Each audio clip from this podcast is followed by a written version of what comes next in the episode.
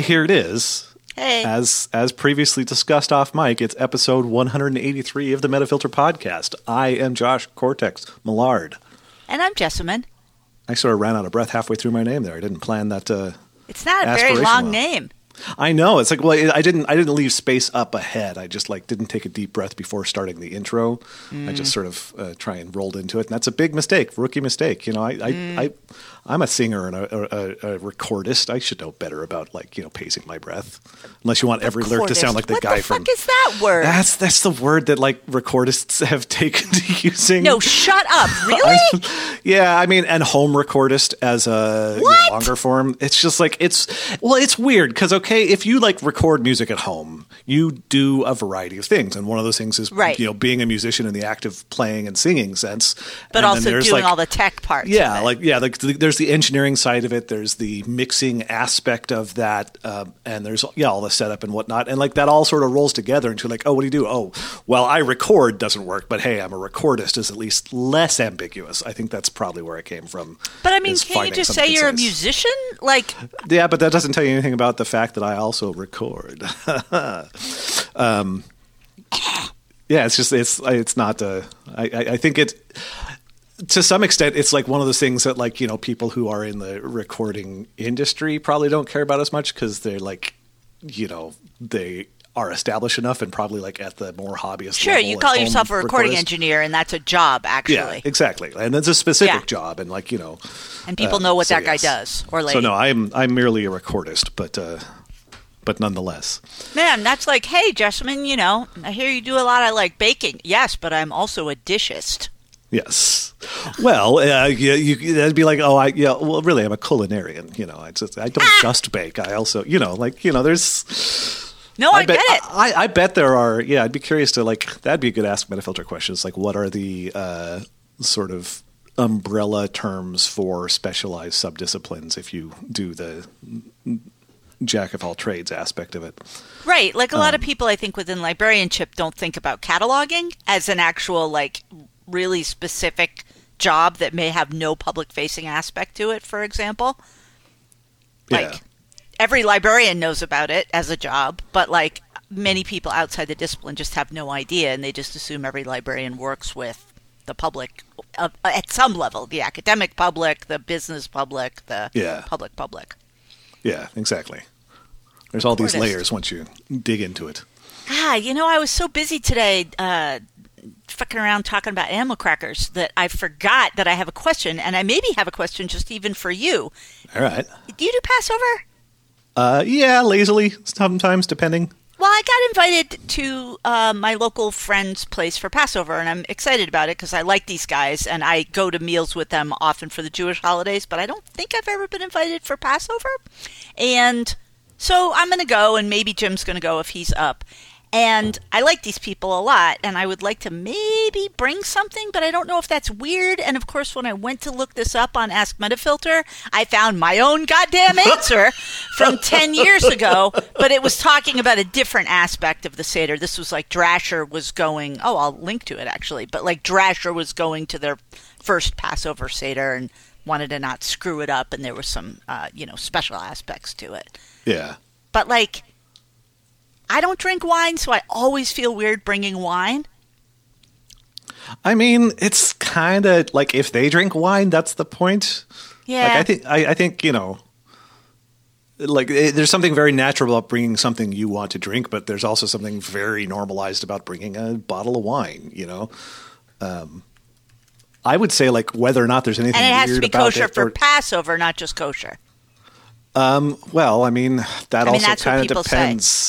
Depends. I guess what the intent is. The intent we're going to crack this sucker open right now. Well, that's my question. I never understand. I think this depends on the people. Like this is the thing. Like like I'm sure there are uh, several different Jewish perspectives on the subject, but like I think this kind of Really? depends on your friends, not on like because unless your friends are going to be like very specific about it, then whatever. Like you know, I grew up like my my my family, the Jewish side is like very chill Reform Jews, so like Right.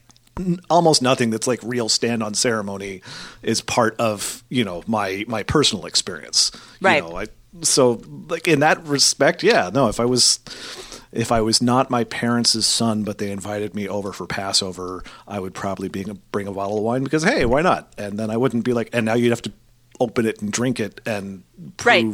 That Just like know, here, thanks are for not having me. Worry about kosher rules. Yeah, it's like whatever. You're going over to someone's house, Right. You know, there's probably there's probably more specific and thoughtful and traditional ways to do it, but eh, you know, it depends Yeah, on, and I did read your- up a little people. bit in this old Ask Metafilter question from uh, 2010.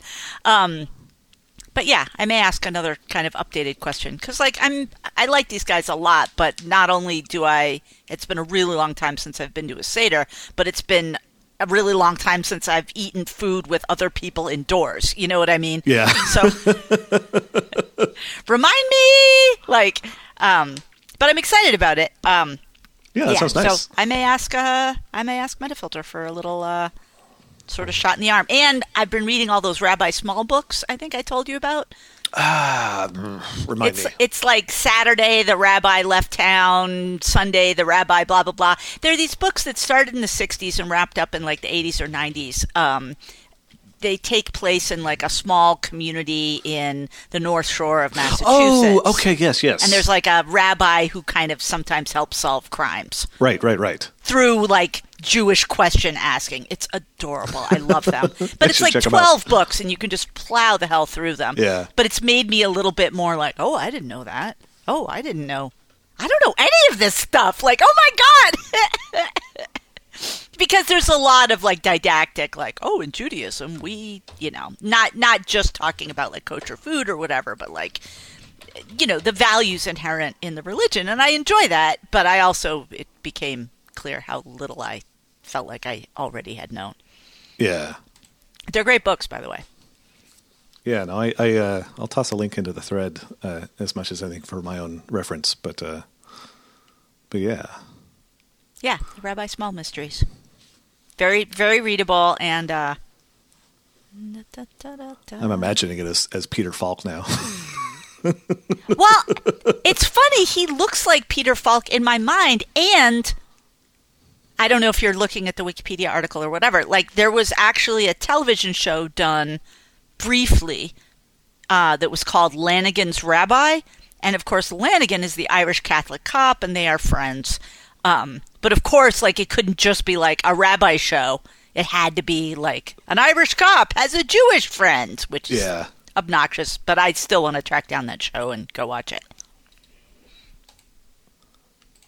yeah, huh? Neat. Yeah. Yeah. I was not aware of that, but yeah, I, I, re- I remember you mentioning them uh, at some point. Yeah, I started reading them in February, and they just go real fast. So, yeah, Yeah. Well, maybe I'll see if I can get them on my Kindle. I am I am on the last one, and you probably will be able to. I mean, they're not like great reads, and man, especially in the early ones, the sexism gets a little exhausting, and not like sexism like people are sexist, but there's gender roles, and people don't vary from them very much. Yeah. Well, I'm rereading Dune Messiah right now. Oh, nice. So I'm enjoying that. Speaking of books Is- from the 60s that also have some inherent sexism in their Oh my God. character construction. Is Dune Messiah just Dune, or That's is the second one. It's the second one? book. Okay. it's the the, one- Empire Strikes Back of Dune. Uh, yes. Although, depending on how you want to look at it, Oh, maybe, maybe it's the Return of the Jedi. Um, Just because of how it thematically, it's more the? Empire. I mean, it's it's hard to make these comparisons because like nothing like hero's journey happy happens at the end of these books, right? I just Like, meant it's. I just meant it's like Jaws too. Yes, yes. It's it's the second book. It's the second book, but it was sort of originally part of the first book. Oh, really? In in the way that it was originally plotted out by Herbert, but then it ended up being published as a second book uh, to keep Dune from being, I think, as long. Herbert. His last name is Herbert. Yeah, Frank Herbert. I have a confession to make. Yeah. I always thought his name was Hebert right. because when we were kids, there was a candy place near here. It was like Hebert's Candy Mansion, and my dad had that book Dune on his nightstand like Yeah. most of the time that I can remember for whatever reason, and uh, I just always assumed he was the had the same name as the candy place. Could could you get like mix and match uh, collections of different candies in one bag? Uh, I think so. And also, they were known for having like a, an amazing sundae bar. So, like, it was a place that you went if you were a little kid and you had a birthday party, you know? You have like make Sure. your own sundae situation, and it was really pretty excellent. Yeah, I was really just trying to set up a a, a, a, candy uh, melange joke as a spice joke on on Dune. Ah, But see, now I I'm glad to have learned more about your childhood. So. I haven't even read Dune, so like I Oh, don't. really? No, Oh I just, God. I just know the memes. Oh, you should read it. All I mean, obviously, you know. In, All right, in- I'll do it. But like, Just shut like you read like ten books for every book I read. So read Yeah, Dune. I'll do it. I'd be really I, curious to I what you can't think of it. sleep, Josh. I would read less if I slept better. If that helps. I mean, no, that just that sounds like kind of a bummer. Well, I mean, Are you sleeping enough? Are you like? yes. Okay, well then fine. That's great. I just like I'm up too late and I can't sleep until late and so I do a lot more reading and that shifted with the time and I don't know why. You know, like I used to go to bed Yeah. at 1:30 every night for years and it shifted to 2:30 like a month and a half ago, a little before the time change. And I appear powerless to fix it. So I just do more reading. Well, yes, read Dune. I'd be really curious to hear your thoughts on it. Maybe we can talk about it next episode and uh, and uh, plow through the first fifty pages or so because like they're not unrelentingly awful, but like I do feel like it gets an oddly bumpy start. I remember for a book that I trying really to like. read it when I was a kid, and like my parents read a lot of books that I found interesting, but that just wasn't one of them. And I think that may be why I didn't retry Yeah, I mean. it. In general, it's a give it some time book because, like, he really does spin out a whole bunch of stuff over the course of the book that's really great. But, like, I think some of the worst writing in the book is in the first fifteen pages. So that's, you know, Well, just and a- I saw the movie, the first movie. and the, I thought the movie was very good. Yeah, it seemed all right. I don't remember much of it, but I remember the plot being compelling. Yeah. Um, well, the book will make some of the stuff you were probably like, "What the fuck was that?" Like a little bit more because it's a fair. It's Sting's the movie's outfit. Well. Oh, you're talking about the David Lynch movie. Was there um, another movie? The, the, well, the the one that just came out recently. Oh yeah, yeah. I said the older one. Yeah. Okay. Sorry, I misheard you. Well, then the new one is is very faithful to the book, and I think very good. The David Oh, okay. Lynch movie is insane in its departures from the book, and also I love it to death. And it's a huge mess of a movie, but I it's enjoyed still it when it know, came out. Yeah, it's it's it's great. I need to watch it again. I did a couple years ago, and I was happy to. Um, but the new one's good too. Anyway, this has been Dune Talk with Cortex, Um, and I'm Jessamyn. Yeah. and here we are.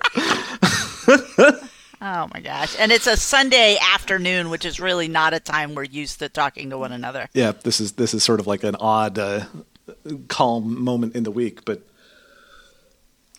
but hey, why not? Um, also, this is another episode of the podcast which continues to exist, which was a thing that I I feel a little bit bad about people having been worried about uh, after uh, my announcement in Metatalk. Uh, what a week and a half ago, something like that. Was it? Time is weird. It's really hard to tell. Um, it must have been. Yeah, it must have been. Yeah.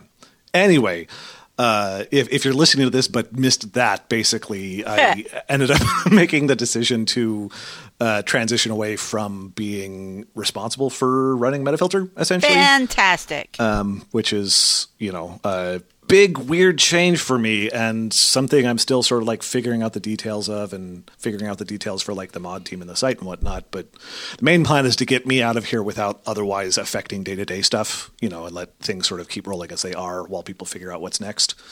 Um, which is yeah, that's a it's a whole it's a whole fucking thing. Um, Congratulations. thank you. Making decisions like that is hard. And Yeah. uh, I mean, you and I had been kind of mumbledy mumbledy about it for a while, but I really feel like not only was it like a good choice for you, but I feel like while it may have felt too late for some people, I feel like it wasn't too late for you. You know what I mean? Yeah, If that yeah, makes sense. It's, like, like I mean, I, I I talked about this in the you know meta talk thread a little bit itself, uh, which was more of like a structure and this is what's happening announcement than me like talking about my feelings per se. Like I'll do that, And at that's probably point, actually the way to do it. So yeah, like like I, I I'd rather have things sort of like mostly taken care of so I can kind of relax and decompress a little bit and stop compartmentalizing quite as much and then actually just talk about feelings like when Right. the work is done right. um, but yeah, it's like you know, I've, I've been basically I've been very I've been very burnt out uh, for a while, and also the person who ultimately needs to keep everything moving, and that's a bad combination. And it's just Terrible. been really, it's been wearing on me, and it's been a hard several years for a variety of reasons for everybody, and a pandemic for a couple of years, and boy, it just it's one of those things where like simultaneously the reason I've sort of kept putting off this decision is you know the reasons that I should have gone ahead and made this decision. Um, right, which is like easy to just- say and very hard to yeah, do. Exactly. You know, and I feel good about like the process of trying to figure out how to like pass it on, but it's still also you know that's stressful in its own right. It's hard to it's hard to really fully just like feel like oh everything will be fine and I can just like let go of this thing that is so important to me. But uh, but also I think it's going to be good for the site. It's definitely going to be good for me. So uh, just Right. just doing it. Um, but that it had come up in the previous podcast thread uh, a few days into this month when uh, this one might have come out if it was coming out promptly. Um, that Right, and that was like, part you of know, why this one is not out promptly. Is Yeah. there was other there was other stuff going on. was- I, I think I remember that you were just like, I just can't think about that right now. yeah, yeah, like well, and, and yeah, like I announced like a couple days before the end of the month, and then you were like on vacation for a few days visiting your sister. oh, that's right, then- my sister's birthday. Yeah, Yeah, yeah, yeah, yeah. So there's no way this was going to happen before sometime uh, this last week anyway, and today's the day actually worked for us. So here we are. But there, you know, people had someone had mentioned in the previous podcast thread. Well, I. I, I hope the podcast will still be happening, and I realized well I didn't say anything about it not happening, but also I'm stepping away raises a lot of people's you know yeah like like, Right. like what does that mean for my presence and my involvement with stuff?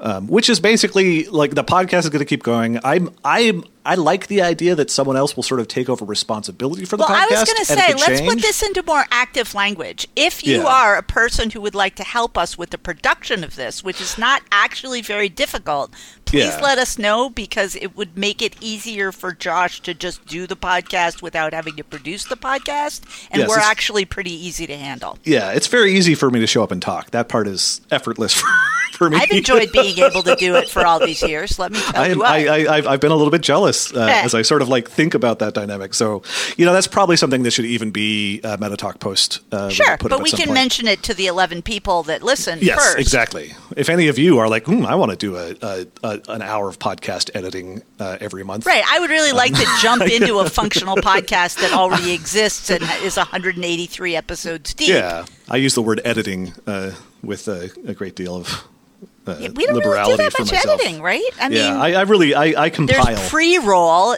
so you can hear Yeah. about you know our various vagaries, and then yeah, Yep. and maybe putting more music back into it. Yeah, and honestly, Nice. it's not that hard to put the music in, but also my shit has been fucked as far as editing that. So like that's why that really fell by the wayside. This my shit has been fucked. Is that a mental statement or is that like a oh, technological I, in, in this case, I mean technologically, like my my computer's like GarageBand was not functioning for a while, Oh. and so I was using Audacity, which works, but it's, not nearly as nice to edit with. I mean, GarageBand isn't great, but it's it works well enough for the simple things I want to do with it. And so at that point, making music cues was just like fucking terrible. And now I've got like things changed and GarageBand is working again, but like I've been, you know, I've been making sure things get done to minimal vi- product, viable product level. Um, so music cues yeah, it's sort been of un- unnecessary extra, but I like them. They're good. It's I like having the stuff from the music subsite there. I like the mix up. So someone editing who has the patience to do that extra twenty minutes of work uh, every episode would be great. Yeah, Um, and it's once a month. It's never going to be more than that. And uh, yeah, turn around So, in a couple days. No one really cares how fast. Yep. Great. And yeah, it's also something that like it's not hard for me to keep doing in the meantime. So like Sure. this is I'm okay if like you know all of my official business duties and moderation management duties go away and I still have to do the podcast. That is an okay sort of like level of compromise for me in terms of uh, partial transition. Yeah. Um, so yes, podcast will keep going. We'll keep doing it. Um, Hooray. And uh, and yeah, we'll go from there. Cool. Um, but yeah.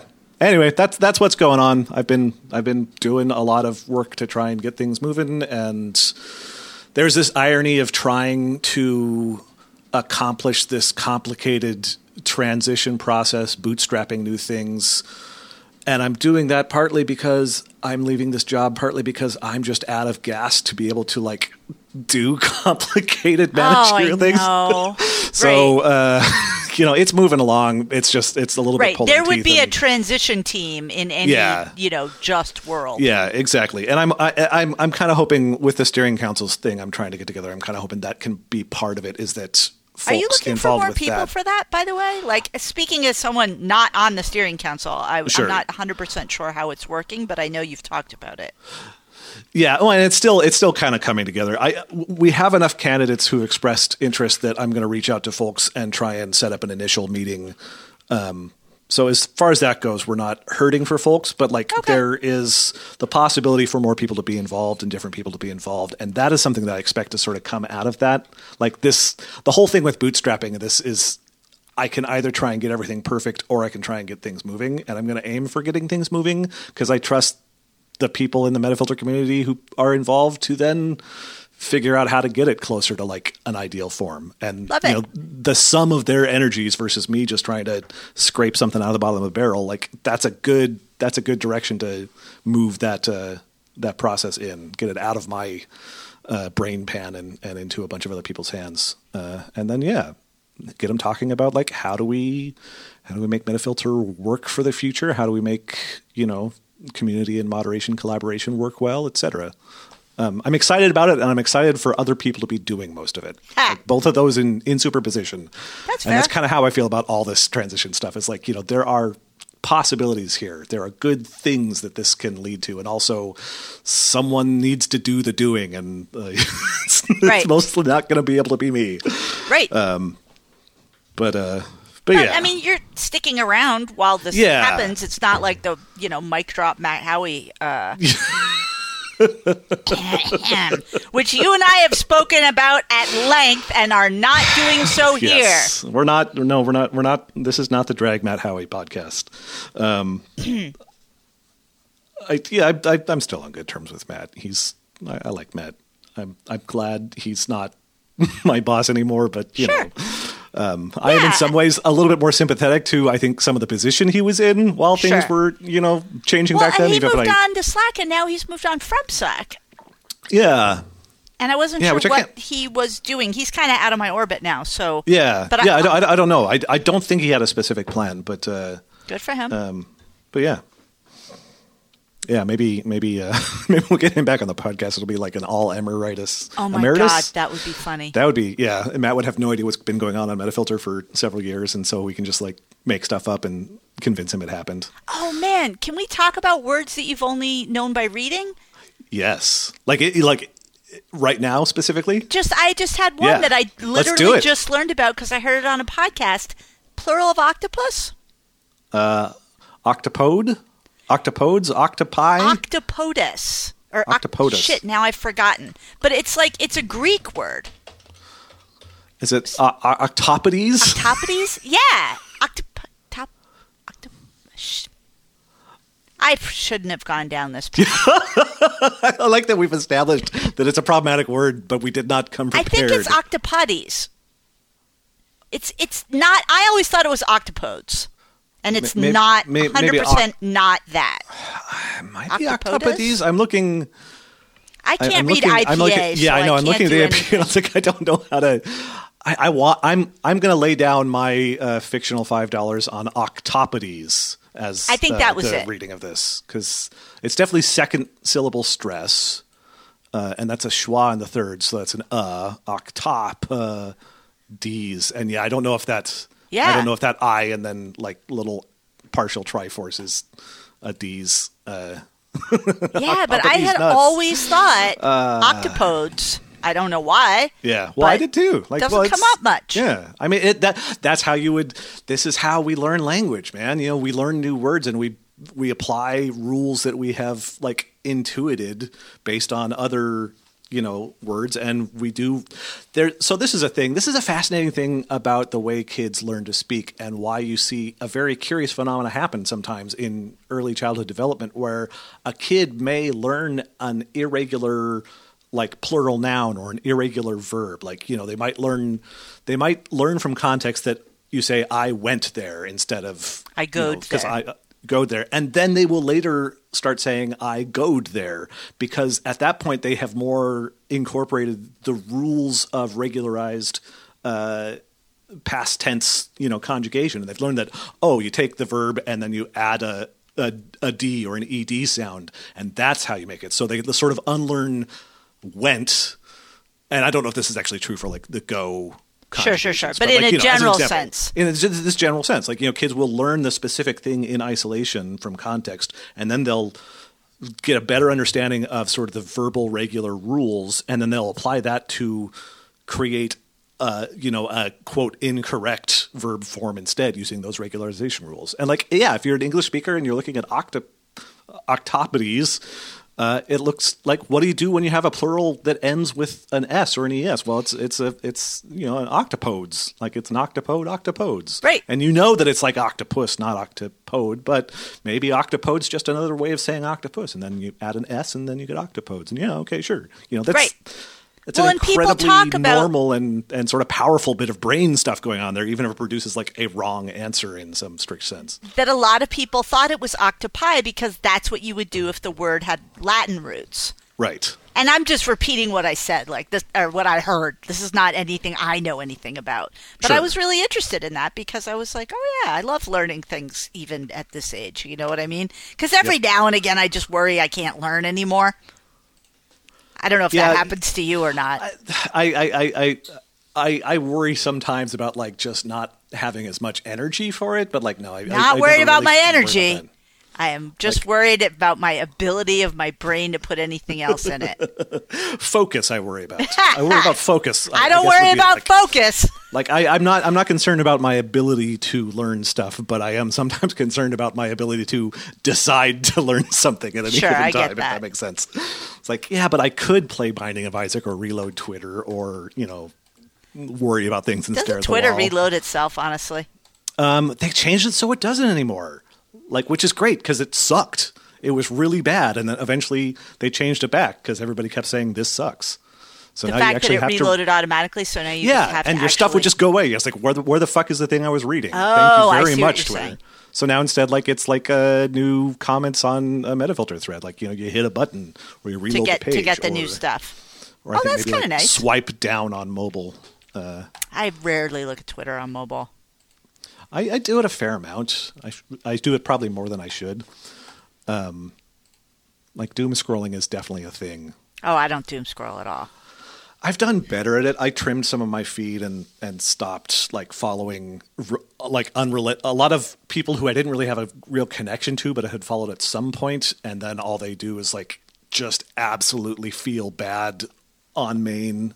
Like Sure, and like 24/7. that's a viable way to interact with the world. I it just doesn't work for me. Yeah. yeah, yeah. Like it, it what it does to, is makes my Twitter feed like this place that I'm always going to feel like extremely unhappy. Whereas I prefer to be following people who I have some connection to and talk about like things that are bad and things that are good. Like I want to know like the things you're excited about and the things that went well for you this day or this week, along with the things that are you know difficult or hard or have you upset. Like Right. that mix is a good human thing. Like that should be there. It's not like I just want rainbows and puppies. It's just that I want like a normal kind of human balance of like your shit. Like you you you're as a holistic person and not just like the thing that needs yelling about the most loudly and only that all the time. Like it's Right. Yeah, it's complicated.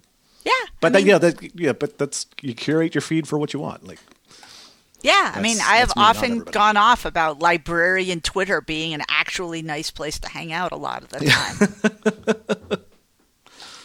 well, we've probably talked about this too, but like that's kind of my experience with TikTok too. Like, I'm pretty sure you can find like messy drama holes to go down on Twitter where people are having like social media beef or yelling at each other. But like, it doesn't lend itself to the doom scrolling thing so much, and Right. so I can kind of go there and not worry that it's going to be like fucking up my day. The same way that, like, you know, looking at my phone first thing in the morning and checking out Twitter could potentially. yeah, yeah, yeah. Um, so yeah, there's something to be said for Better jokes there, I feel like. Uh, you know, it's like it's kind of it's tricky. I think Twitter does better with uh, the written word. What Yeah. with it being a text medium, but that's my that that is one of the things I would say about TikTok. I appreciate that like fucking everybody seems to be trying out material and running with riffs and memes and whatnot. But like there are some genuinely funny people, and there's a lot of people who are just sort of like doing a real hackneyed job. And I think I've tuned my Twitter feed to mostly be people who are like when they're trying to be funny, they're very funny, and they also know what they're trying to do rather than just like jumping on the latest uh, Yeah. Sort of trend, which is a fun thing about TikTok, but does not always make for quality content from everybody who's Right, recycling right, right. it. Did you just say hackneyed? Yes, hackneyed, hackneyed. How I don't do know. I was just Like going to speaking ask. of, I'm going to look this up and see if I can. Uh, um, I think it's hackneyed, which is how I think I originally thought it was, and then at some point I decided to like, oh, but maybe it's hackneyed. So yes, Could be. I can see it both ways. All right, good Um, I- to know. Yeah. Let's uh, dive into jobs before we start talking. Oh, sure. Yeah. I guess I guess we could talk about like the website. I, I mean, don't get me wrong. I like this website. It's fun to talk to you too. Yes, there are uh, a, a, a couple jobs for March and something from April. Uh, Ah, the jobs for March are or the March and April job are library jobs, oh, and they shit. look and they look cool. Uh, like uh, this, uh, the main one is like distinctive collections coordinators. So they'll oversee operations in Villanova University's digitization lab, which looks the coolest. And if I lived nearby, I would I would love it. I had a friend who did that kind of a job at Boston Public Library and oh my gosh, it was just a happy place. And then they are also hiring for uh, an entrepreneurial and technologically adept distinctive collections librarian slash archivist, which is basically kind of working that stuff out with kind of some of their rare and special collection uh, materials. Salaries are not public, uh, so uh, but Yeah. um, it just it looks really cool. Uh, Yeah. Both of those look really cool. There's also a listing from uh, Flock of Cynthia Birds, who is looking to get submissions for women's writing for an anthology, 15 to 5,000 word uh, pieces, 1,500, I should say. Yeah, yeah, yeah, and like it pays.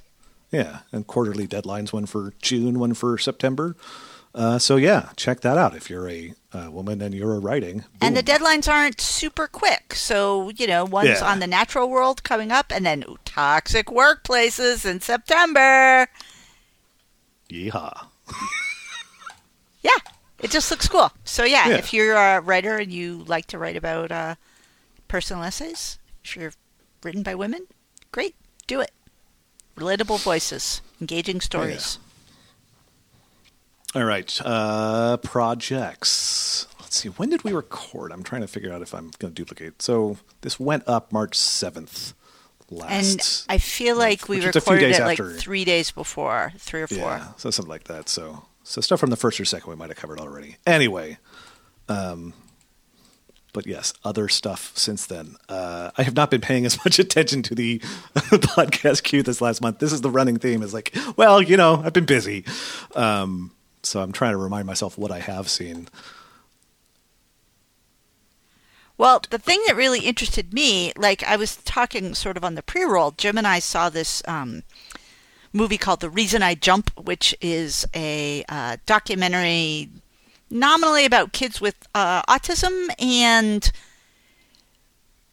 it's a little interesting and tricky because uh, the kids in this movie are all nonverbal and some of them interact using facilitated communication, which is not a scientifically supported Yeah, method of doing things and there have been you know abuse allegations and whatever and these kids are doing fine. Like they're with you know they're with their people and they're they're well supported. But it was it raised a lot of thoughts because you know essentially it was based on this book that was quote unquote written by a nonverbal autistic kid who uh, used facilitated communication. And so what a lot of people said about the book was eh, this is really a lot more about their parents. Eh. but like the cloud atlas guy did the i believe english translation and he was involved he's got a autistic kid and you know, he's interested in this idea, and so the movie isn't just about this.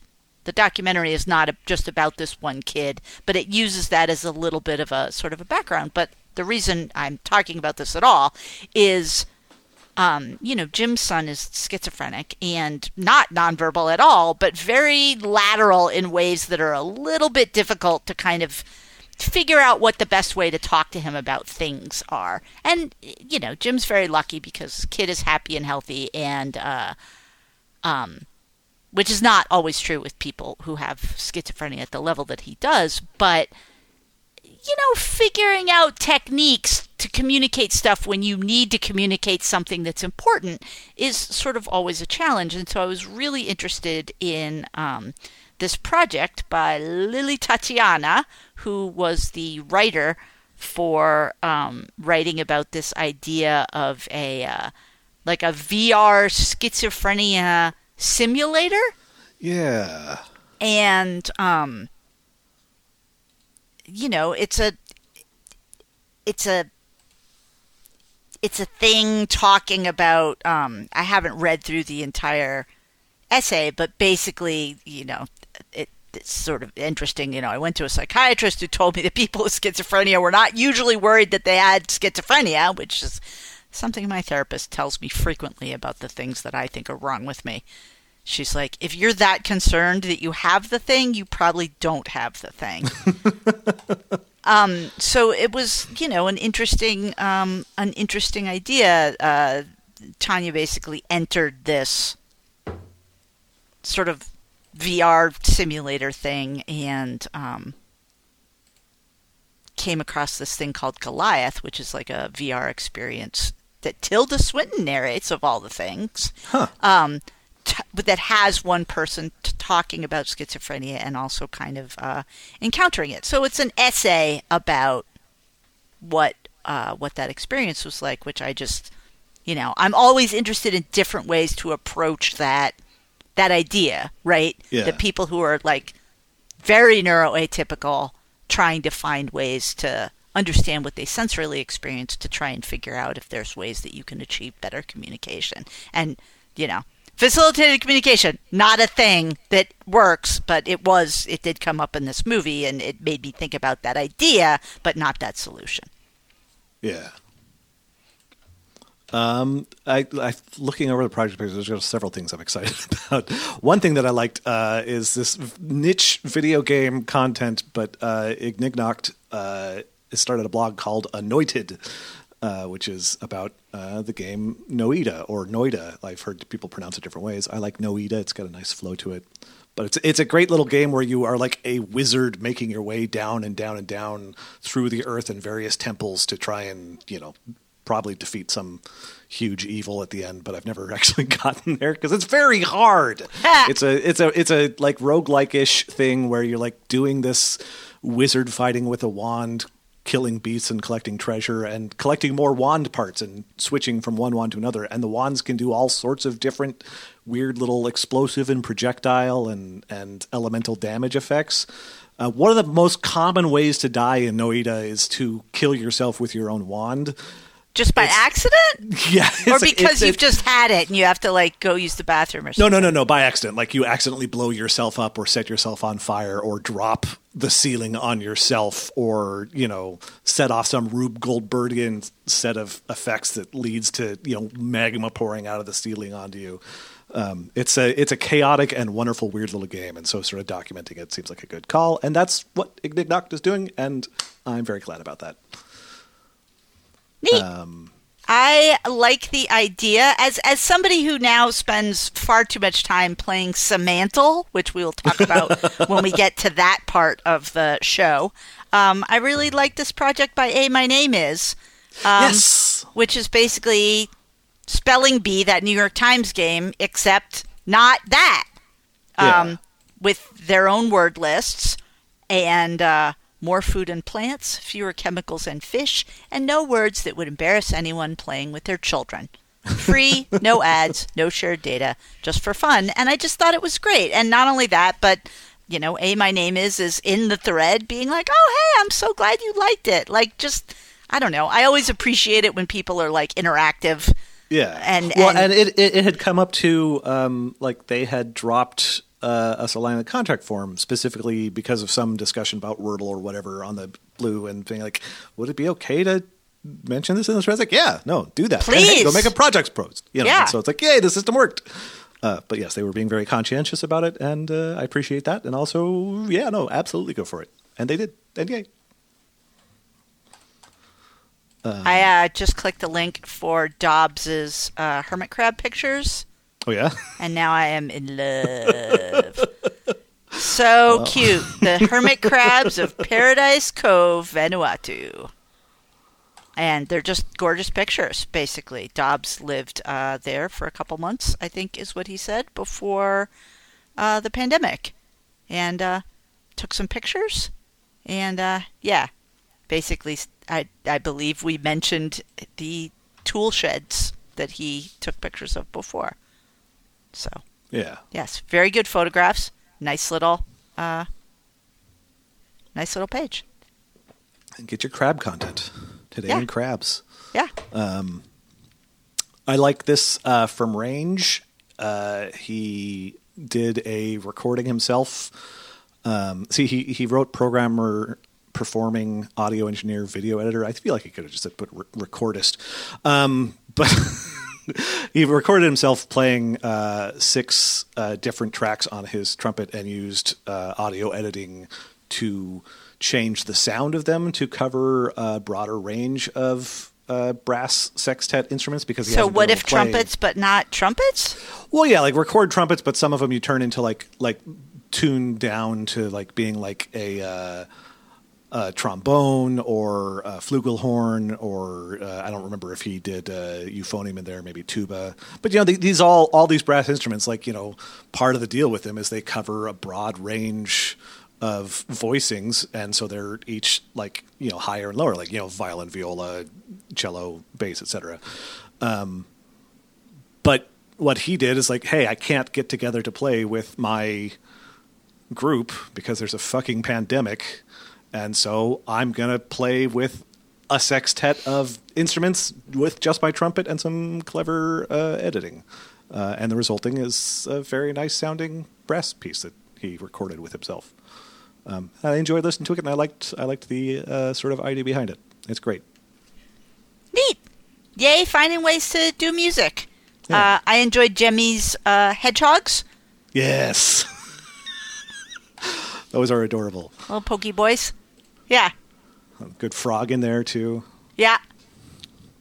I guess we should say making ceramics and uh, metal sculpture stuff is, is what Jemmy's doing. It's a project that's rounding up that work that she's been doing.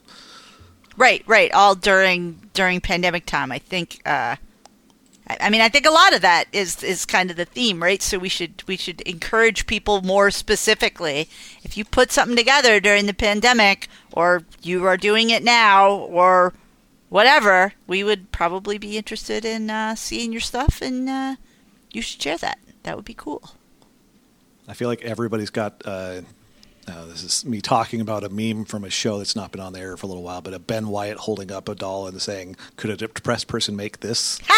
uh, like, I feel like all of us are Ben Wyatt, and you know what? If you've been fucking making something, yeah, show it off. I don't. Well, and don't everybody knows like, "Ah." him as like that Succession guy now. Well, this is really interesting. I love Adam Scott. I've like uh, he I, he's great, and I haven't uh, Severance, not Succession. Oh, right. Uh, but I haven't watched Severance at all yet, and Is now Succession I feel like a different re- show? That's Succession is a different show. That's the one with like Brian Cox and everybody wants daddy's money. Um, I guess I've never watched any of Succession, but it felt sort of like inescapable for for a while. Um, no, Severance is a different show that I know nothing about, and don't tell me because I want to watch it. But because it's it- got it's got Adam Scott in it, and it's got fucking Christopher Walken in it. How have I not Wait, watched the which show? is the one? I think it's possible. which is the one that has Is- Macaulay Culkin's little brother? Uh, that is Succession. So I should have been watching Severance this whole time, and I thought it was the same show. Did someone really sell you on Severance, and then you started watching Succession? I saw people talking about Severance, and I was like, "Oh, I wish I could watch that show," but it turns out it's disgusting because I watched like the first four minutes of Succession, and I couldn't do anything with it. Oh, Josh, thank you Oh, so man. much. I mean, there's something tiny and broken in my brain. It's it's really funny. Like I see it occasionally come up where there are two things that are semantically stuck together that are not the same. You know what I mean? And I can't Yeah. differentiate them Yep. until something happens. And so Succession and Severance, I was convinced were the same thing. Aw, this is so great, Josh. I've got a TV show that I can watch now that I thought I couldn't. I didn't remember Adam Scott being in the. Oh, this is going to be so good. Yeah.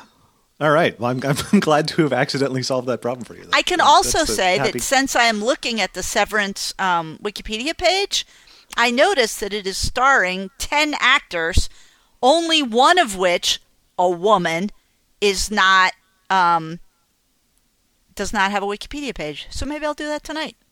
Oh, interesting. Nice. Yeah, Jen Tullock. Do you know who that is? Not a fan. All right. Oh, I thought you said not a fan, and I was like, uh, sorry. Not a fan. no, thank you. More like Jen Bollocks. Uh, um, what the fuck was that? I don't know. You're All right, so weird uh, sometimes. I'm especially weird right now. Um, uh, one more project I will mention, and then we're 45 minutes into the episode. We should probably get to the rest of the site. I mean, Um, I mean, or not. Who knows? Um, anyway, this uh, this is something that I am excited to mess with and have not touched it yet. But this is from Raumi. It's guess the AI jukebox artist, which is a great setup because AI jukebox is this thing that will use basically machine learning to try and make up additional content after some source clip. So you give it some of a song, and it'll try and keep making that song. oh. And this, I feel like that has come up on the Blue before. So wait, Um, I have these 10 second clips from the throat singing concert I went to last night. Could I feed them into this robot and it would just give me a longer song? You can certainly try. I have no idea what to do. I, I, I don't think I ever played with it very much, but I like the idea. So anyway, Raumi Singh was like, okay, let's take this and make it like, you know, a quiz. Like, okay, let's name that tune based on, I think, the content after the part that already existed. Oh, You I see. So the AI made this song. What did it start out as? Yeah, like you, you give it like whatever ten seconds, and then it goes on for another minute or whatever. Like if you only listen to that stuff it generated without the initial stuff, can you figure out? I think that's the idea here. Um, but I'll play with it because I'm uh, I'm delighted by this notion. I love Uh, it. So go around me, cool. and that's it. I'll stop talking about projects. We Fine. should talk about Metafilter. Fine. Metafilter Unless you want to proper or ask Metafilter? Yeah. Uh, Metafilter proper. I can never remember. I, I, I, I believe you, and I refuse to believe you. Is like the weird, like Schrodinger box I've had to just make my peace with on the subject of this. Like, I, I have all kinds of weird, you know, mental blind spots and odd things. So it's like I have no trouble believing you absolutely that like, oh yeah, no, I believe you that we do it, but you know, I don't know, and like. Okay, I buy that, but also that's so weird. That's so weird, and I think it's partly because I. what are you have- talking about? The order that we do the subsites. Oh, that Like- I can't remember them? Yeah, yeah. Like like it's it's so odd to me. Like it's such Like I told you, there's a very tiny part of my brain that doesn't work. And and that's part of it, you know? I don't know my left from my right. I don't know east from west. I don't know succession from severance, and I don't know what order we do the podcast in, and I cannot remember. well, and that's part of the thing is that like it doesn't matter, right? Like who fucking cares? I care because like I've decided that that's the direction we go through it in. But I mean, the there's that- probably parts of my life where things I don't know like this matter, but this is not one of them Yeah, for yeah, me. this is, like, and I don't absolutely even fucking think incidental. the listeners care. Yeah, 'Cause it's I you know actually I'm gonna I'm gonna say I bet the degree to which listeners care depends on the listener, and there are probably people who have just as much of a oh, but what's the structure gonna be thing. You know, that is some part of true. my brain has, and then probably a lot of people are like, no, it just doesn't affect me. You just talk about the site; it's fun. Yeah, Um, it's funny because I've been listening. I think I told you this last month, like listening to more podcasts that are new to me, and some of which have segments. And you know, come to think of it, I don't know the order they come in there either. Like, I don't know, like. There's like a main segment and then there's some little other segments, and I don't remember what order they're in. Huh. Yeah, Yeah. weird. Well, good. So I made a post this month, and I'm Yay. gonna I'm gonna make another one probably this week. But this one, based on the podcast that I like to listen to, was this goofy thing that happened in the 1950s where this advertising executive was trying to find like a gimmick to get people to buy more oatmeal. And so they bought some land in the Yukon in Canada and then printed up deeds to a square inch of this land that they bought, put it inside oatmeal, and it was supposed to also uh, be promoting this like Sergeant Preston of the Yukon show. And then they had these deeds, and they gave them away to children everywhere. And so the land really existed, but like the deeds didn't really go to any particular part of the land, but it became this really interesting sensation and um, you know you can buy those deeds now on eBay for forty bucks sometimes. And uh, it was just a funny thing that I heard about that there wasn't actually a lot uh, on the internet about, which was interesting. Yeah, nice. Um, there is uh, the idle game of the month uh, post. I'm going to say uh, is this is something that Loquacious posted. It's just a game called Idle Breakout, where you buy more balls to bounce around and break bricks automatically to earn coins to buy more balls to break more bricks, et cetera, et cetera. Very simple. Either you like that sort of goofy thing or you don't. I love if you do, Breakout. Go play it. So yeah, go check I out the, like the thread. Bullet Hell. Well, it's not it's not bullet hell because like bullet hell means you're having to actually uh, dodge bullets, whereas this is all Idle about Clicker beating the sounds bullets. good.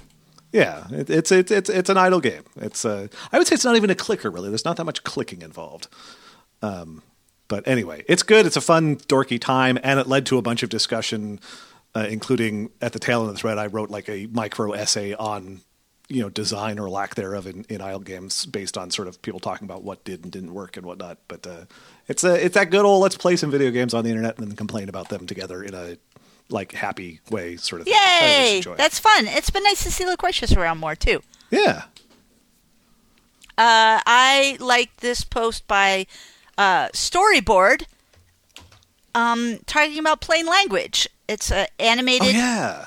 an animated guide and it's one of those things that I think a lot of us who are like hyper verbal, you know, hey, I like to talk, I like to write, I like to explain things, whatever, don't often think that there are ways you can make your language more straightforward um using you know simpler sentences more basic vocabulary and clearer structure so that more people can understand it and i i first Yeah. got introduced to this um, because i pay a little bit of attention to uh, like plain language wikipedia i mean they call it like simple wikipedia but it's also like plain Sure. language wikipedia and um, you know it's really interesting if there's a topic on wikipedia that like is just over my damn head sometimes i can find the plain language version or the simple version and at least get enough to know what i need to know about it you know what i mean and Yeah. so this is just an animated guide to um, how to do it and you can toggle switches to see sort of the difference between these things and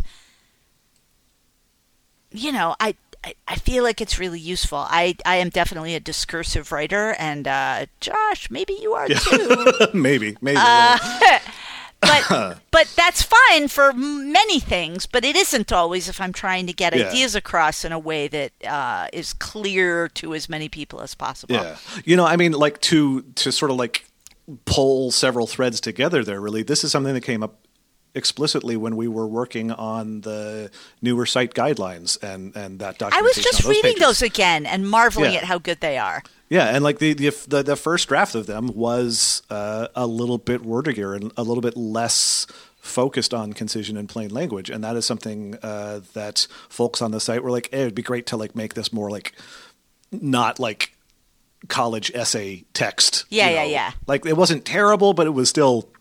You know, there was ticks there, and some of that was like you know my my tendency in writing. Like it wasn't just my work, but you know I I was part of that, um, and that's something that loup actually focused on in part in some of the rewrite that we did when we rolled out the uh, revised version of it. it. Was like okay, yeah, let's focus on sort of get the idea across, and let's make the language plain and readable. Um, and more accessible to everybody, so that the guidelines are more useful in a very direct way. So, Yeah.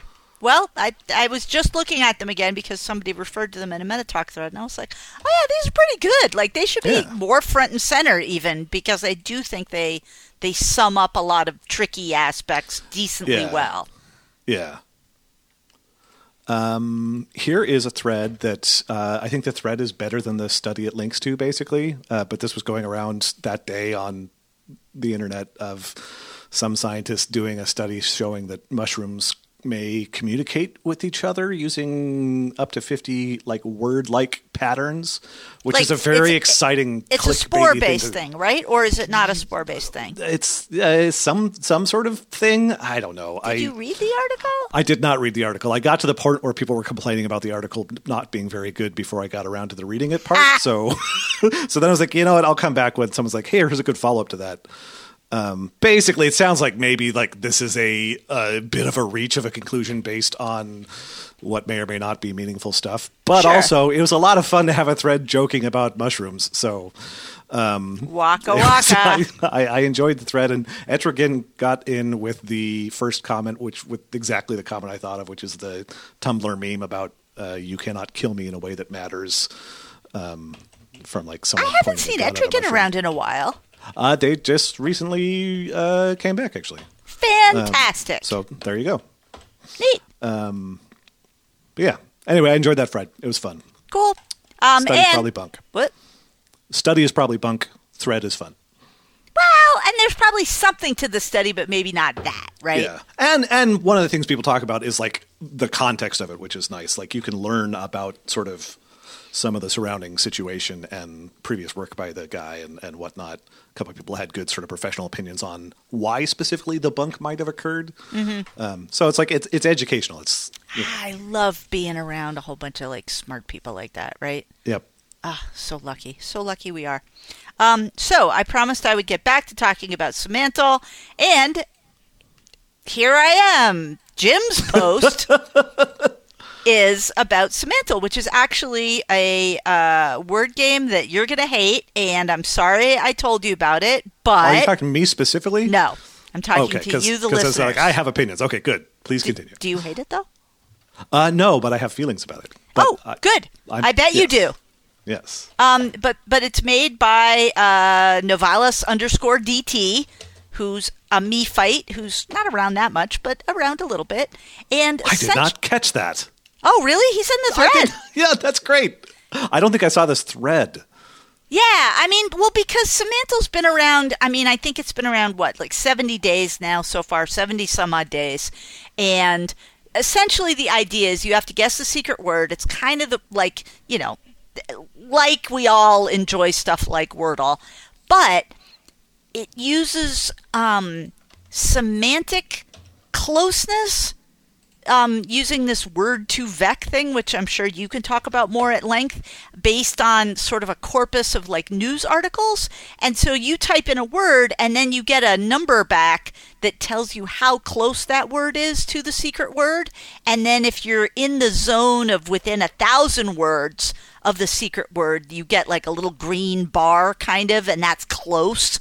And then the goal is to be, you know, to guess the secret word. And often the secret word is like a word that's got kind of multiple meanings, you know, like bank or something like that. Yeah. Um, so that you can come to it from one direction or you can come to it from a completely different direction. Like one one day Yeah, like recently River would do well with bank, and so would money. But like River Yeah. and money have fucking nothing to do with each other. So Right, and and if you get if you're if you're going in the river direction, you might be like river, alluvial, sand, silt, stones, fish, you know, and all of those are just like not, you know, they're they're scoring a little bit. But if you also knew, um, you know, money, storage, vault, safe, whatever, it would help you narrow down what was like it's actually kind of fun to try and do it with someone else.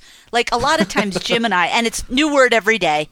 Yeah, and you know there's a little share link where you can you know share your stuff socially if you want to. There's a reddit uh, group that i actually spend time in no one is more surprised than me at this also i found somebody on uh, reddit who was just talking terrible shit about me very recently oh wow, yeah, like uh, uh, regarding something I said on Metafilter 10 years ago. Yeah, well. Yep, sorry. It was weird though. I'm not used to that anymore. Yeah. They think I wrote my Well. own Wikipedia page, that kind of thing. Just ugh, ugh. Yeah. Well, I mean, that's It was- that's that's that's the paradox of Reddit. It you, was right? All you're I could do to not be good. like, I'm right fucking here. Like, Yeah. do you want to talk? Here's my phone number. Like, we're friends. So at any rate, Jim made this Yeah. post, and then a lot of people talked about how they did on the various days or how they felt about it. And I love it. I have to tell you, like, I hate love it. There's a new word every day at 8 p.m. my time. If I'm lucky, I can flail around and get the answer within like half an hour, and my average number of guesses is a hundred. yeah. Just It's- it's wacky. I, I have won it a couple times and lost it several more times. Um, Well, you don't ever lose it; you give up. well, right? yeah, yeah, exactly. I mean, Like, I don't mean failed to- get. Well, I mean, like, yeah. I don't mean compared, to be a dick about it. I'm just saying. No, no, no. But it's a good comparison. Like that's one of the things that's interesting about it. Is like with Wordle, you've got six guesses, and if you didn't get there, boom, you're out of guesses. Semantle, no such constriction. You can guess a thousand times if you want. I feel like I give up when I'm starting to feel like that's what I'm going to do. Um, like I feel good if I get up into like the high 900s out of a thousand, and then I'm like, okay, I've, I've basically won. Like getting the actual word would be like bonus points, but like you know, I did a good job of thinking about word associations.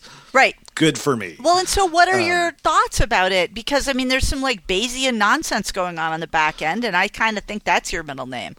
the the the, te- the technology, the the word2vec approach is really cool. and It's a very clever way to do it. I, I I'm going to link to a Twitter thread I wrote uh, like a week or two ago. Oh, somehow thinking I missed it. Um, this. I feel like I follow you on Twitter. Yeah, yeah, but I post you know A lots lot. of stuff. I don't know.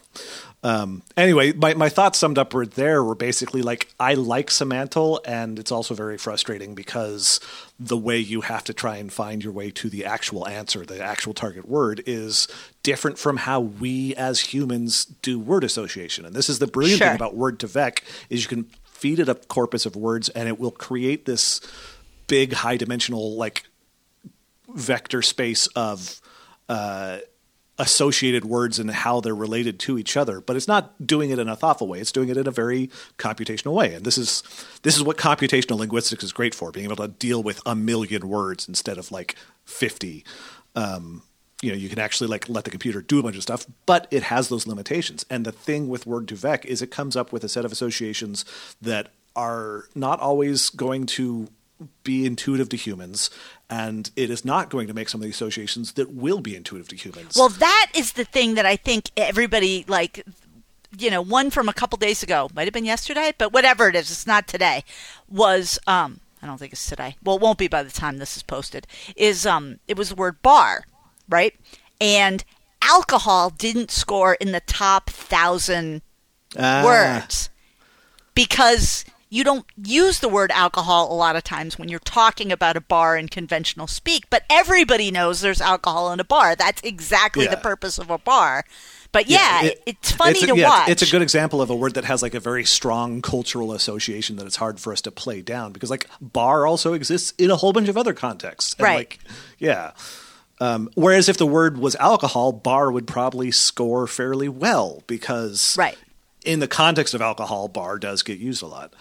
Um, I, I think like that's one of the things is I don't think the way this works would necessarily lead to totally symmetrical distributions of commonality. Right, right, Uh, right, But right. this this is this is the point where I start reaching past my general dilettante familiarity with like word2vec and, and some of the computational stuff into like oh well now I'm just making assumptions that I have not tested. Um, but Right. anyway, it's well, yeah, and, and David Turner, who's Novalis underscore DT, you know, he it's been interesting watching him iterate. You know, watching the game get better or Yeah. the stats get different. I mean, it's still doing the same thing, but he's like changed the front end a little bit, and he Yeah. he actually made a version that he just mentioned in the Reddit uh, group where you can like give someone a semantle with a word you've chosen. oh neat. Yeah. I Yeah, mean, gonna have to I want to see somebody get thread now. engaged that way, right? I could totally see me doing that to Jim, right? Just, you know. Yeah, but then what if they just can't fucking solve it? Exactly. So frustrated. Like this is like this is the kiss cam gone wrong thing, but for like nerdy internet vocab games. Right, right, right, right.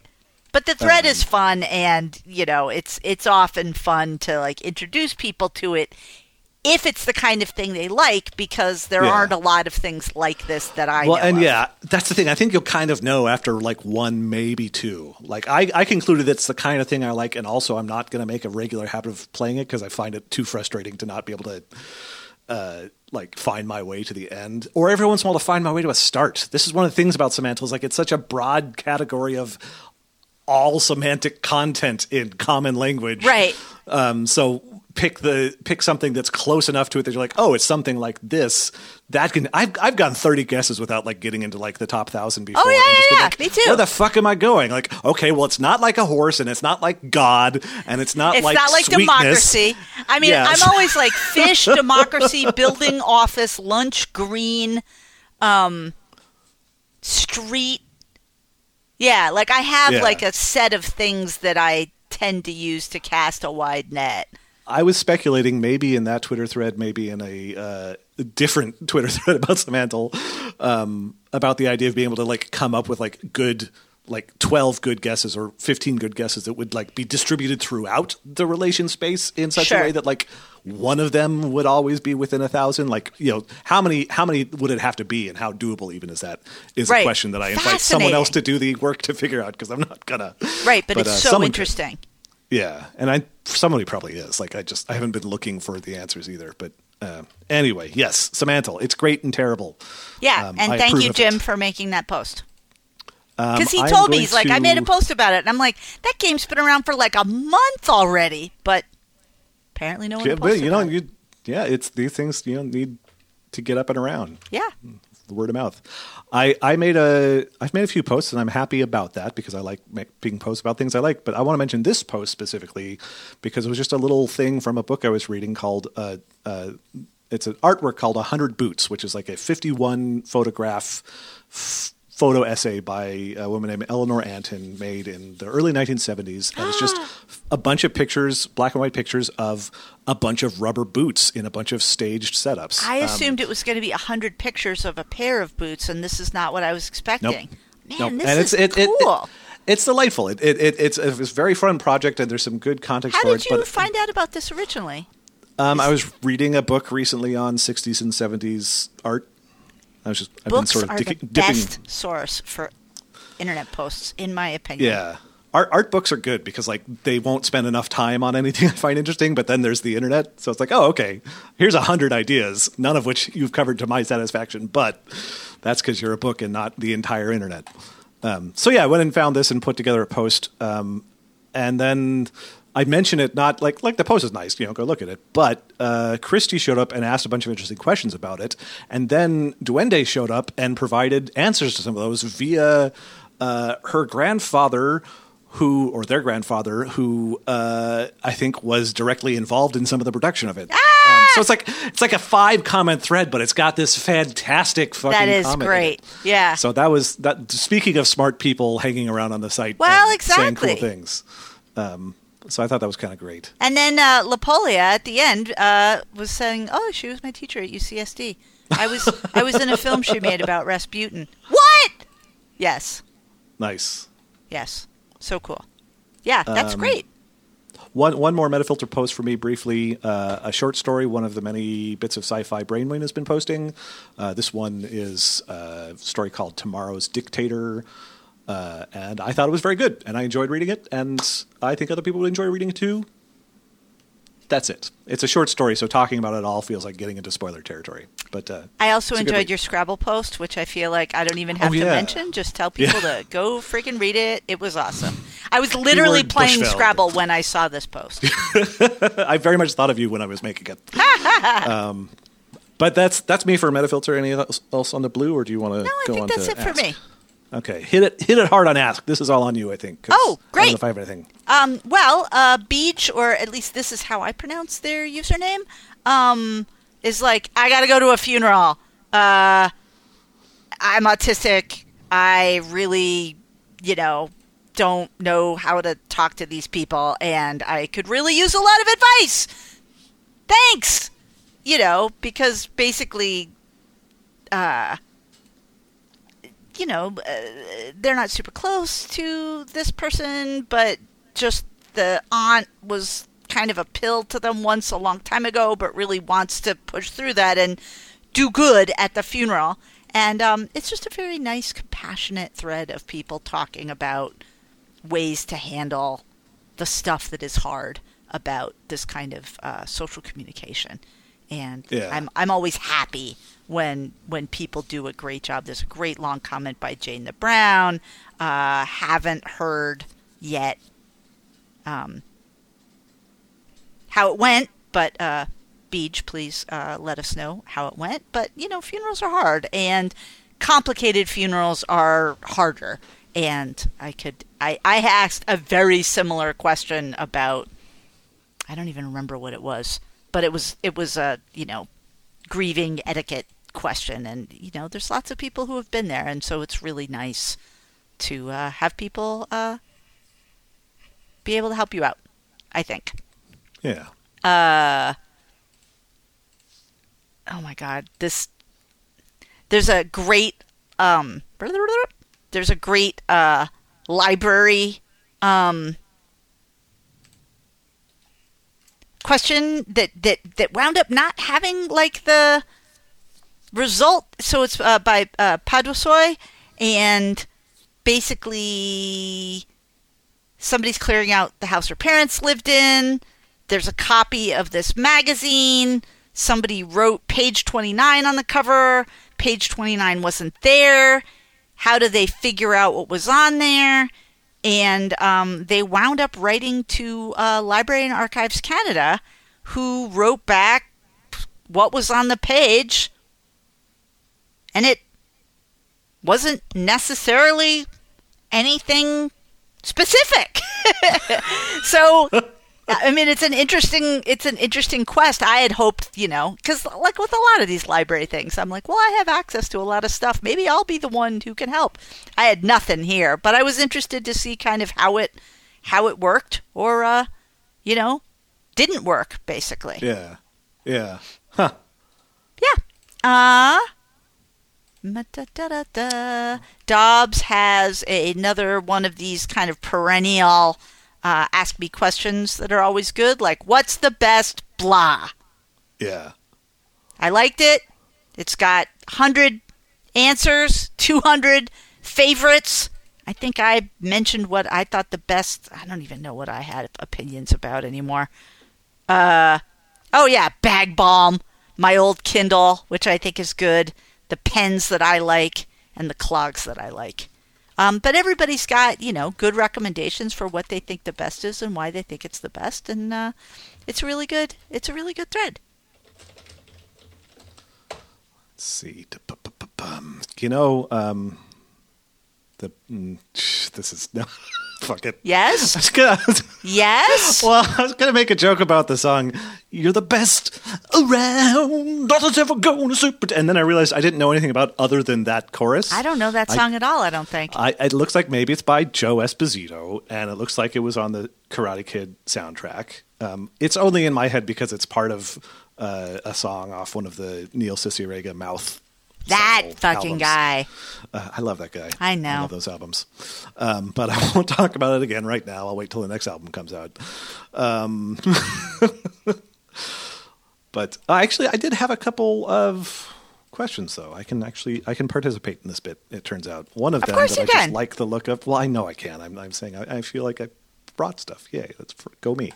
Uh, Nosilla asked about you know they're looking for sounds that shout their gender like the idea that there is like a a, a macho or a femme like sound feeling with- Oh, with interesting. and not in I didn't see not in like an objective way but Sure, like you sure, know sure. just you know in like What you know, what are sounds what that feel masculine or feel feminine Yeah. to you?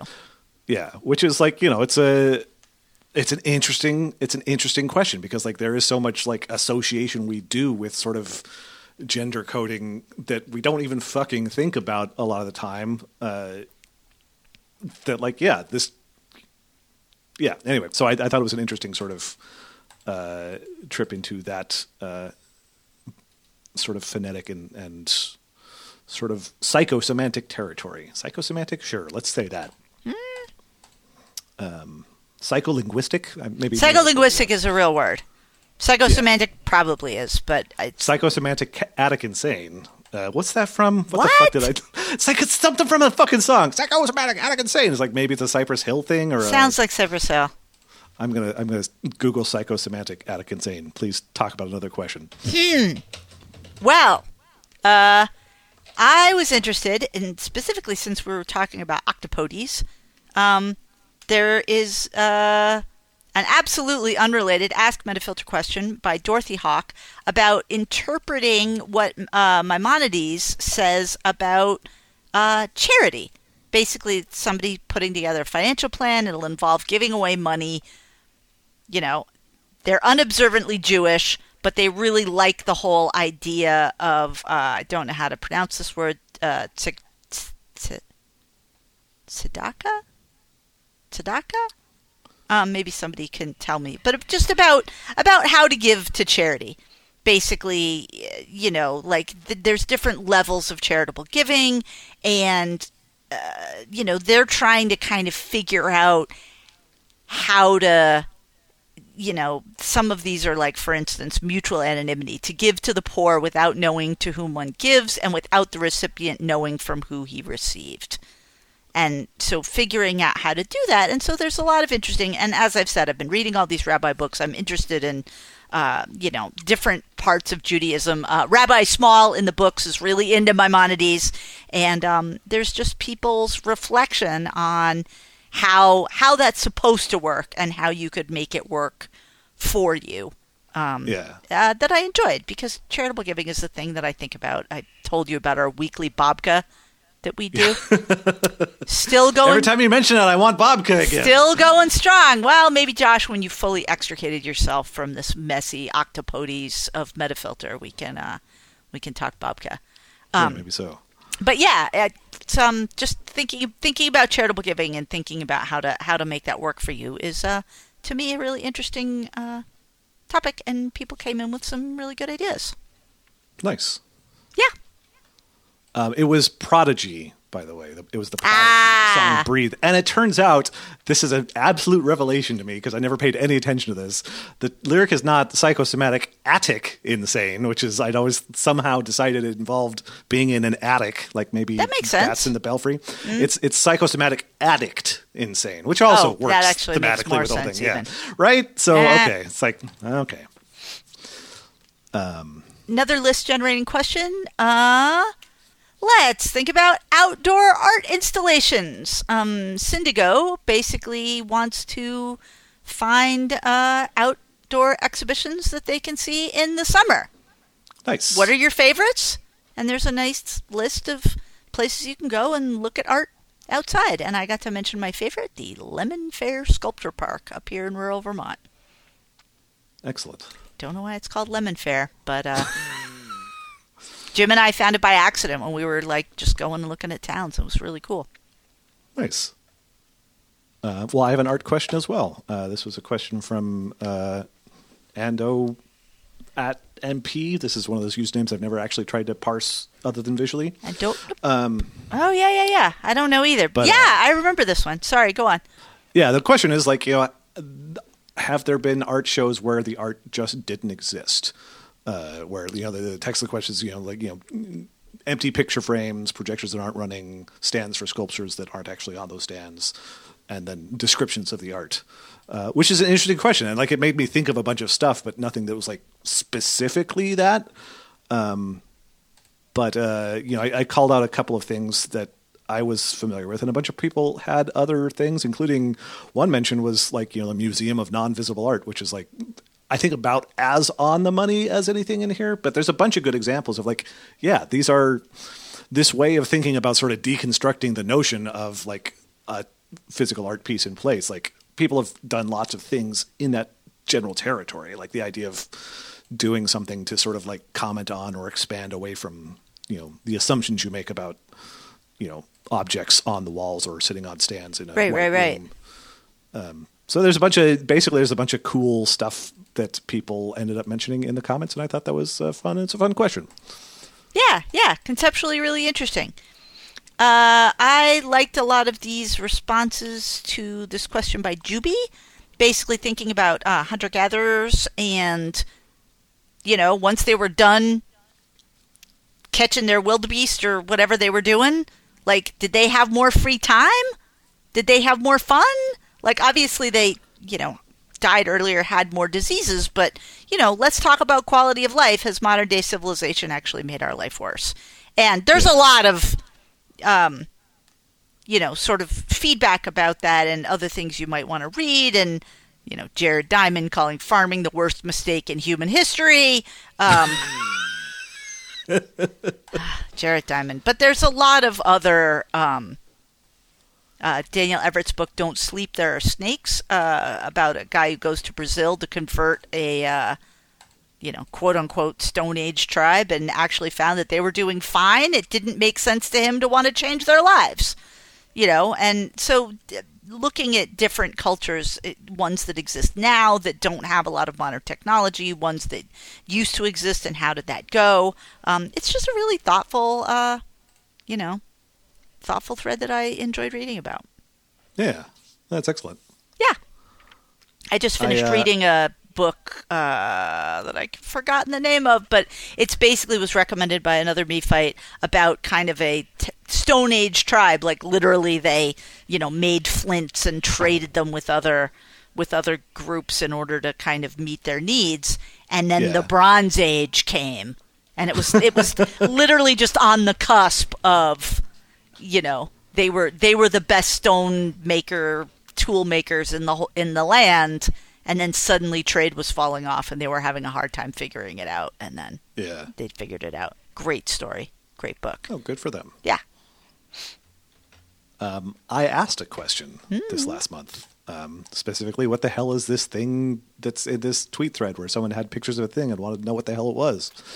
Um, it's a round plasticky thingy, and uh, no Oh! come up with an answer. And I want to fucking re up it just to like get some more eyes. Like someone is someone is going to be able to look at that thing and say, "Oh, I know exactly what that is." But like so far, it's only been people saying, "Oh, you know what it looks like is this or that," which are apparently not the things that. It wait they still don't know what it is I should check back on. You know, this is on me. I didn't check back to see if they got an answer in the Twitter thread. I was I kind of didn't hoping see one. One would just show up. i just looked and i Um, didn't see one weird Yeah, I see. I see updates from people saying once again, "Hey, no, that's the thing. I already said it isn't." But yeah, yeah, I'm not. I'm not seeing. Huh. I'm not seeing a, an obvious answer. Uh, Twitter's threading is like terrible, so who knows? But can be terrible yeah, no, I think I think I think it's still an open question. neat i don't know what that Oh, and thing I- is And I see your face on on on Twitter when I go back to my main page. Uh, uh, someone was tweeting about your Meet the Librarians. Oh yeah, very famous. The Internet Archive really likes to trade on my reputation, and sometimes I let them. it was National Library Week last week. Uh, You know, I'm not going to say I'm the most photogenic person in the world, but that picture is eye-catching, and um, yeah, they just talk. It's, it's it's it's a good picture. You got a nice face. I got a nice face. Uh, my last one from Ask Metafilter is uh, this uh, thing by BDC34. Have the things you find on the ground changed in the last 30 years? No, they're all made of plastic and they're It's one of those great, almost everyone gets a best answer. Yeah. Um, but people talk about like what they see on the ground and how it's different. you did not actually paste the link in, by the way. So I'm just. Oh, I have what? to take your word for it so far. Oh, it's just there. I just had to enter. Yeah, Podcasting. I know, I know, I know. But me not editing. Hey! but yeah, you know, people are seeing like more dental flossers now. They find less money. Uh, there was more matchbooks. Nobody sees cassette tapes anymore. Uh, that kind of thing. So yeah, it was just kind of an interesting, an interesting thread about like, hey, what's Yeah. what's on the ground No, nowadays? that's that's great. Like that's it's it's a weird little like pile of doesn't matter details, but it's also like it's part of your atmospheric sense of the world as you move through it. yeah. I saw I actually I saw a fucking unraveled cassette tape like a couple weeks ago, and it was the most exciting in the world. I was like, holy shit, a fucked up cassette tape. So like you know, yes, I'm feeling like it was it was weird because it had been so long that like yeah, and it was just like a like a Maxell 90 minute thing, so it wasn't like something that I could say I know what this is. It was just unlabeled. Wow, though. Not, I was not going to pick it up and wind it up and bring it home and try and feed it into a cassette deck that I think I have somewhere. Like that would have been too much work. Cassette tape. I'm looking at my cassette cassette, player yeah. right now, but I don't listen to cassettes that often. Every now and again. I like having it. I've always kind of wanted to pick up one of the old four track uh, cassette uh, recorder stations. oh Speaking of man, Jim got recording rid of stuff- his probably five years ago. Yeah, I mean they're not great. The, the the sound quality is not great. You know, they're inflexible. Cassette tapes don't really do a great job of handling multi-track audio like that. But also, it's kind of great. It's kind of great, and uh, maybe I'll get one at some point. Uh, if I can still find one that isn't like you know either completely broken or oh you want this piece of vintage audio recording equipment to you okay Right. ching ching That'll cost you. Ching ching cha-ching cha-ching Cha-ching. that's the more normal one yeah um oh i have a couple of brief update ones uh uh, posts that have received a late update. Uh, one of which was uh, M Park was looking for what song was in a video like five years ago, and it turns out it was La Donna e Mobile by Verdi. So there you Cool. go. It was it was Verdi. Um, and then another one that I think is even more of a callback. There was a question from uh, Jim N2TAW asking how to buy a copy of the 1979 Dutch film Opname. Uh, and he asked this back in 2007, and he recently found it for sale on a f- site called rarefilmm.com. Oh. So 15 years later, answered his own question. Oh my god, that's great. I love it. Oh, Josh. I really like the fact that 15 years later, an old film is more available rather than less available, which is the prevailing fucking wins. that is interesting, isn't it? Yeah. Yeah. Also, I mentioned, Josh, I should probably tell you that I told somebody you would give them a good reference if they wanted to adopt a dog. Okay. Um, it, is that a lie or? No, you will. This is this is user Space Cadet, and and Oh, okay. and, and they lost their dog, like if it was Elon Musk, I was just like, no, No. actually, no. and they lost their dog recently, and they're looking for a ah. new dog. And you know, there's an adoption process, and sometimes they want like a reference. You know, Yeah. and they're like, "Who do we talk to?" And so, th- Oh, you know, they had a funny question, like, "Who do I ask? My therapist, pharmacist, doctor, internet friend I've never met in person, yeah. No, absolutely. Cortex?" I, and they I, they ended it with your name, and so I just mentioned Yeah. you would totally do that. I, I would fucking absolutely vouch for uh, a, a, a pet process for MeFite. That's that's a fan. That's that. Okay, I'm gonna add that to the list along with a podcast of things I will still do, even though I'm trying to otherwise transition away from formal Right. responsibilities. Go be- if go you need a, a reference, reference. for a pet adoption, let me know. I will. I will step up.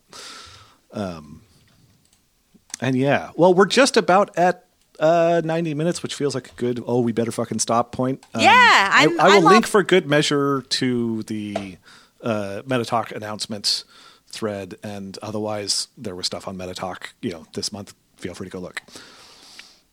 There, we did Metatalk. I think that sounds good. Sun hasn't even set here. I do like springtime. Yeah, it's kind of nice. Uh, Portland weather's been all over the fucking place. Right now, it feels like it's going to get dark here just because the, the clouds have really moved in. Uh, but I don't mind that. Um, yeah. All right. Podcasting. We did it. We did it again, and we'll do it again again. Fan freaking tastic. Turn it around. All I look forward to listening to it, and I hope you have a good uh, rest of your weekend. You too. Cool. I'll talk to you later, friend. Bye bye, friendo. Bye, everybody.